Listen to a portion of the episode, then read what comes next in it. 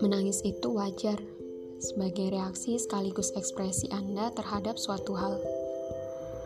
Menangis memang lebih identik dengan sesuatu yang menyedihkan. Anda juga harus tahu, tak jarang pula orang menangis karena suatu kebahagiaan. Biasanya, kebahagiaan menghadirkan rasa haru yang dapat menyebabkan orang menangis.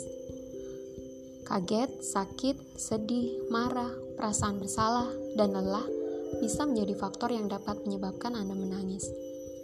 Sangat wajar jika Anda menangis ketika sebuah kegagalan sedang menghampiri.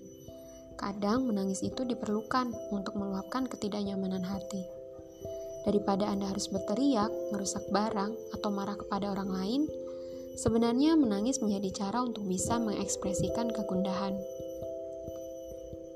Cara setiap orang untuk meluapkan emosinya melalui tangisan juga berbeda-beda.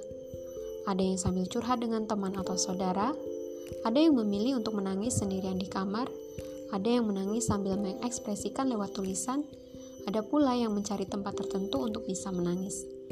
Anda mungkin pernah melakukan salah satunya, atau memiliki cara yang lain saat menangis.